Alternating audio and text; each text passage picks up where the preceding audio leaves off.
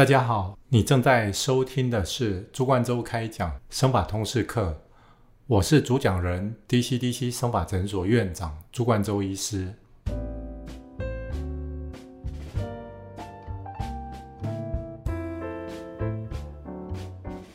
在平常门诊中，常常来求诊的病患都会问一些偏方的效用，或者说一些科普的问题。今天我们就在这边为大家做一个解答。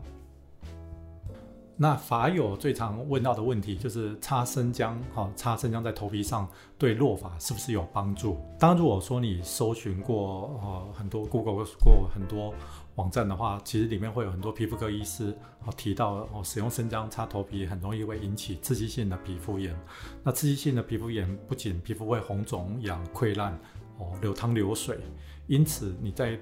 这个生姜擦头皮还没有看得到、哦、引起生发的效果之前，常常引起的这个刺激性皮肤炎，反而头发掉的会更严重。那我在、哦、外面坊间一些书或者说 YouTube 的影片里面，当然也有介绍过，他、哦、是说、哦、你不能直接把生姜擦在头皮上，你要把生姜切片放在一个开水还有一个锅子里面，然后加开水下去煮，那煮沸之后放凉，然后把这个煮过生姜的这些水、哦、生姜水直接抹在头皮上，他认为这样子擦的话才会有效果。不过生姜素它对于生发的疗效，其实我查过了很多呃 paper， 其实大概都没有一些科学的实证来证实这个点。那大部分都是在一些芳疗啦，或者说哦 Aveda 哦印度的一些神学健康学 的, 的网站里面，大家会有强提到这个点。那甚至也有一些洗发精、哦、里面宣称有加了生姜的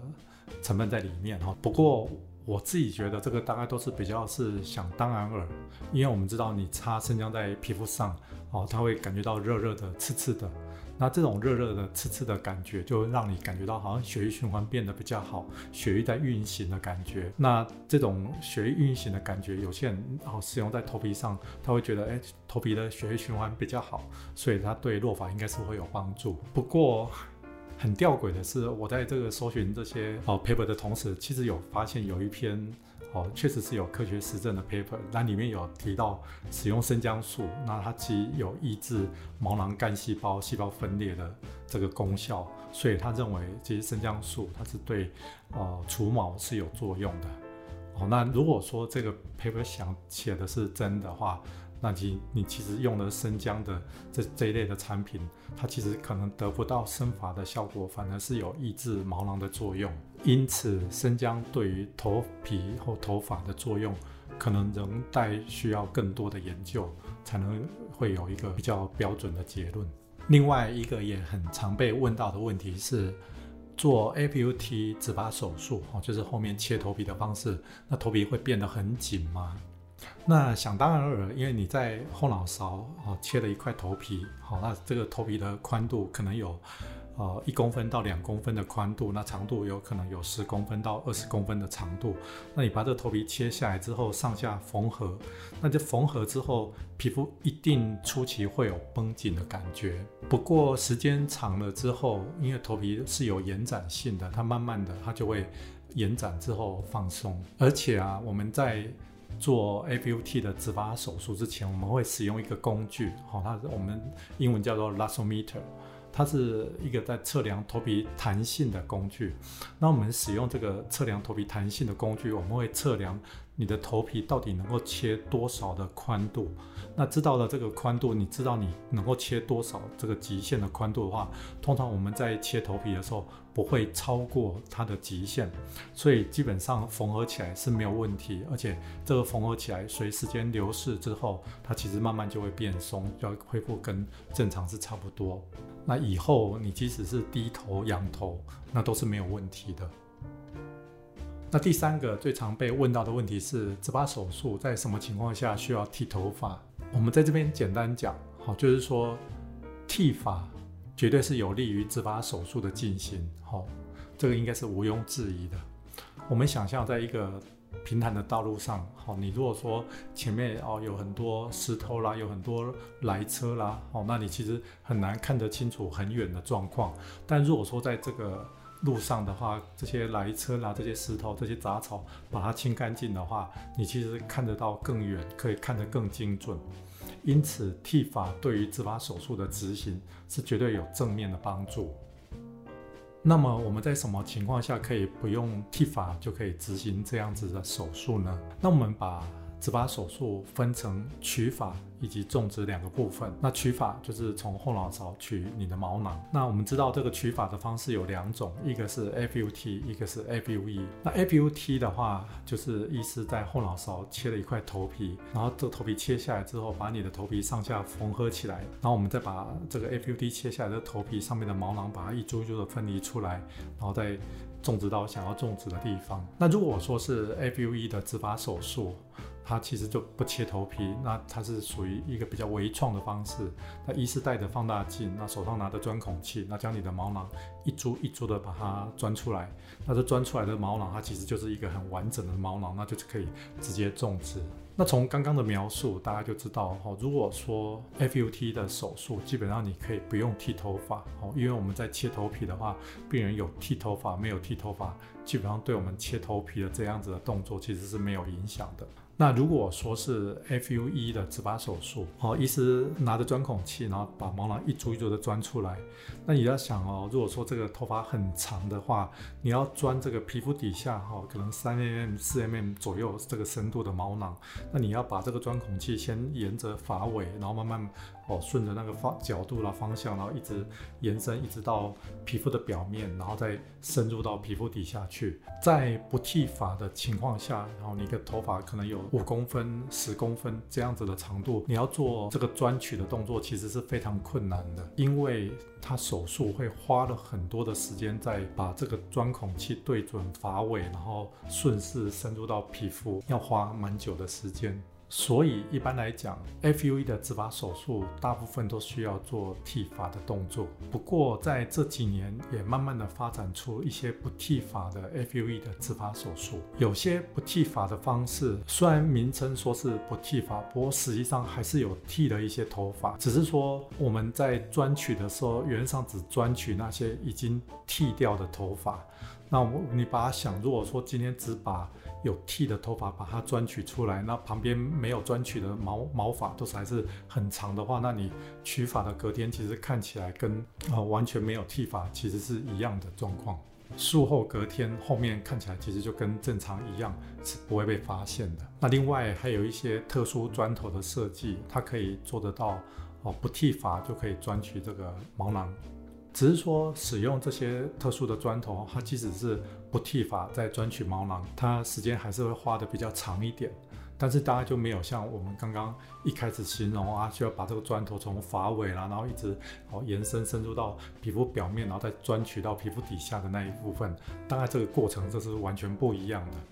那借由这些、哦、我们讲长发，就是专门在提取长发的这些钻头的话，确实可以做得到。哦，不剃发的 F U E 手术方式，不过因为这样子的方式，好，第一个比较费工费时，而且有时候可能截断率也比较高，你需要尝试钻的比较多的毛囊，它才会拿得到比较完整的。好，你可能钻了两株，它才会有一株是比较完整，因此手术的费用也会变得比较高。那在植发的过程里面，相对于取发，另外一个就是种发，就是将毛囊种到皮肤里面去。那如果说我们在做把毛囊种到皮肤里面去这个动作，它是在像好发际线啊，或者说 M 型，它其实已经掉的比较光秃，基本上好，其实顶部的头发剃或没有剃，对整个手术是没有影响的。我们在种植的时候，其实后面的头发是可以完全都不用剃，是没有关系。那如果说我们在植入的地区，我们在植入的区域，它是好像可能是顶部啦或发旋啦，它可能还有一些上有一些原生的头发，那有一定的头发，只是说哦，它可能里面有一些萎缩的毛囊比较多，所以看起来没有那么浓密。哦，希望是借由植入，哦借由植发的方式，让它加密它的密度，哦，然后增加它的厚度。那在这状态下，如果说能够把整个头顶的头发把它剃掉，当然在植入的速度会比较快。那如果说你希望在这个状态下也一样好，不要剃发，然后再做植入的动作，它旁边可能第一个人力需要比较多，因为旁边要多一个人力来将你的头发一排一排的疏开，那他在疏开每一排的时候，医师带着放大镜，然后看一下这一排里面哪个地方有缺损、有缝隙，然后植入新的毛囊。那这一排植完之后，再下一排。那我们可以想象，一排一排的种植的话，时间一定会花得比较长。不过我在早期学习植发的这个过程，其实我们一开始都是哦不剃发的方式在植入。那如果说是数量比较大的手术，好，那又希望能够做到不剃发的方式的话，我们会借由一些流程优化的方式，来让你的毛囊离开皮肤的时间不要太长。好，那可能让哦取一部分的毛，然后离开皮肤，然后把它种植到头发里面去，种植到哦稀疏的地方去，然后再取第二批的毛囊，然后提出来，然后再种植进去。藉由流程的优化，让你的毛囊哦离开皮肤晾在外面的时间不会那么长，可以保持到还是一定哦高的存活率。那另外一个比较常会问到的问题就是说，植发会不会留疤？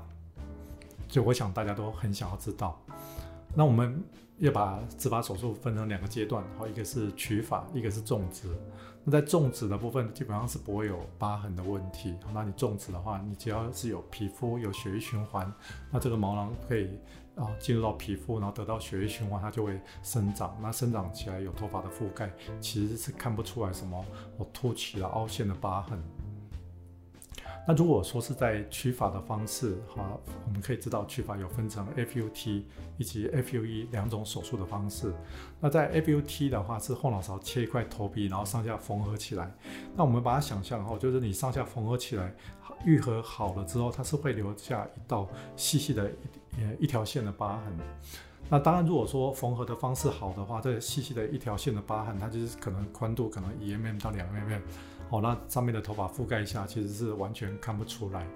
但如果说缝合的不好的话，它这个疤痕的话，它也有可能是哦零点五公分，哦甚至到一公分的宽度都都有可能。那在这个哦零点五公分或一公分宽度的疤痕，其实后脑勺有时候看起来就会这个疤痕就显得非常明显，可能需要藉由留着非常长的头发，它才会覆盖，可以让它覆盖住，看不出来。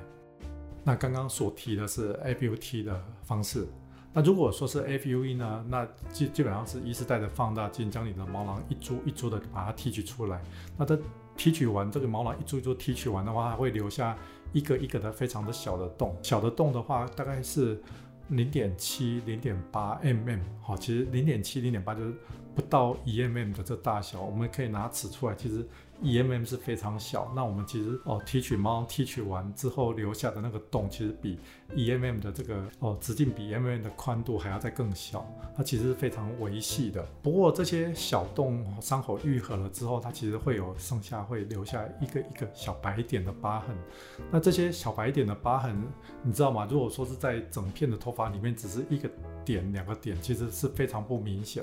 但如果说哦你提取的数量比较大，哦可能有一千个小白点，或甚至到两千、三千个小白点，那你在头发剃短的情况下，其实还是可以看得到密密麻麻的许多非常细的小白点。只是说这些白点的疤痕的话，头发可能只要有三分头，或是说哦五分头，它其实看起来就几乎看不出来了。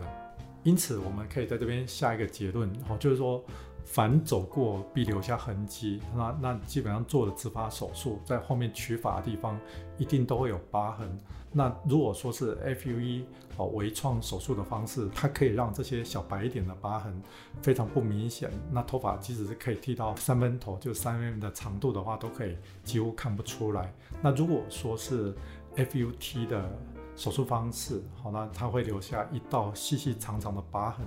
那这些细细长长的疤痕的话，当然看医师缝合的技术，然后可以藉由一些隐藏式的疤痕缝合方式，可以让这些疤痕显得没有那么明显。那另外一个来求诊的病患也很常问的问题，就是在什么情况下我们会建议植发手术？那在什么样子的病人我们会不建议植发手术？基本上，好，我们会建议植发手术，就是说，如果说你没办法使用其他方式回复的落发问题，我们就会考虑植发手术的可能性。那另外一个是美型植发手术。那美型植发手术的话，它其实是借由创造额外新的毛发覆盖来达到外观上的美观、平衡以及修饰。那美型植发手术我们最常好像可能是鬓角啦、眉毛啦、胡子啦，或者说女生的发际线啦、边边有个额角有一个比较大的 M 型。那在这部分呢，它其实是，哦，可能你没办法借由擦生发水啦，或者说吃药啦，或者说涂某些保养品来让它长出毛囊的话，我们就会借由植发手术的执行来达到毛发覆盖。那这毛发的覆盖的话，可以达得到一些外观上的美观、平衡、修饰。啊，这个状态下就是一定要靠植发手术才有办法达成。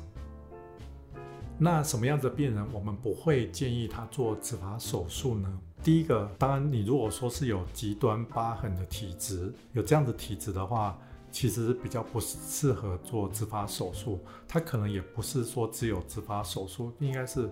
很多美容手术在极端疤痕的体质的病人身上都是不适合进行的。像有些病人他可能在前胸和后背，只要长了一点点的痘痘、一点点的伤口，它就会变成一颗一颗的疤痕。那甚至有些人在手脚，只要轻微擦伤、撞伤，它其实有一点点伤口，它就会产生疤痕。那像这样子的体质，它也是不适合做植发手术，因为我们知道植发手术你需要取发，那取发如果说是 F U T 的手术方式，它在后脑勺切一块头皮之后会缝合。那有些病人只要有一点点的伤口，它就会形成疤痕。那即使是F U E 的植发手术，虽然我们说是微创的植发手术方式，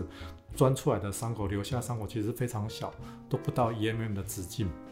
不过在国外也有一些黑人有很强烈的这种疤痕体质，你即使是做这种非常微创的手术，那留下伤口非常非常的小，可是日后的话，它很多小小的伤口最后也变成一颗一颗凸起的疤痕。那如果说是像这样子的体质，它就不适合做植发手术。那另外，如果说好你的落发问题它没有得到很好的控制，通常我们也不会在这个状态下建议做植发手术。哦，我们举个例子哈，就是假设你的雄性秃，那可能落发持续在进行，那你在进行的过程里面，你虽然做了一次的植发手术，从后脑勺移了新的毛囊，移移植到稀疏的地方，可是过了几年之后，你原本的头发它又掉的话，到时候还是觉得不密。那这样子的状态，我们其实都会建议先用一些内科的方式，让你原本的落发的问题得到好的控制之后，再做植发手术。还有一种也是比较极端的情况，就是说如果说你要种植的地方，或者说你去法地方，哦，它现在是有一个哦活动性的感染，哦，可能是有细菌感染、有霉菌感染，我们通常也不会在这个感染的状态下做植发手术，因为常常植发手术它过程里面，它可能把这些细菌啊、霉菌，它就是借由这个毛囊的又传播到其他的地方去了。那另外还有一种情况，哦，当然这个是我们在做执行植发手术的医师可能都要呃小心避免的，哦，就是说病人他有不合理的期待，哦，他可能是有一些哦精神上的问题，或者说对自己外观上的哦一些哦有有嫌恶，那可能你知道就是说他其实是哦精神上的问题来导致他来求诊。那像这样子的病人，你即使植发手术做得再怎么完美，其实还是没办法达得到他期望的程度，或者说他期望的程度是根本是以目前的医疗无法达成的话，那这样子的病人其实我们还是尽量避免在这样子的病人做哦接受植发手术。那还有一个点，可能这边也要特别提出来，哦，当然是台湾哦卫生福利部的规定，那医师不能对未满十八岁未成年的病人哦施做哦非医疗必要的美容手术。那这些美容手术哦，包括眼整形手术啦、抽脂、隆鼻、丰胸，哦，包括植发手术都是在这里面，所以不满十八岁的话是不能接受植发手术。但如果说是满了十八岁，然后不到二十岁的话，他要做这样子的手术，他需要经过法定代理人签署同意书之后才能做植发手术。以上的 Q A， 不知道大家对毛发的科普以及植发手术有没有更进一步的了解？今天我们的开讲就到这边，欢迎大家持续追踪我们的频道，我们下个礼拜见。